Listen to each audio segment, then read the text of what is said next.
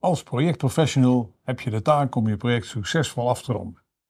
En misschien heb je af en toe wel eens het gedachte gehad dat er krachten in de omgeving van jouw project plaatsvinden die niet bijdragen aan het projectsucces, maar die zo'n projectsucces wat verder wegbrengen.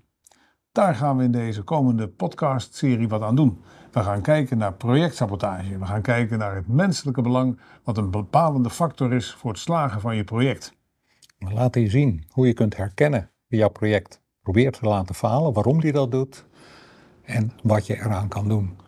Precies. En dan eindigen we dus deze serie met een aantal maatregelen om te zorgen dat je deze projectsabotageactiviteiten herkent, dat je er een maatregel voor kunt nemen en dat je vervolgens je project succesvoller kunt afronden.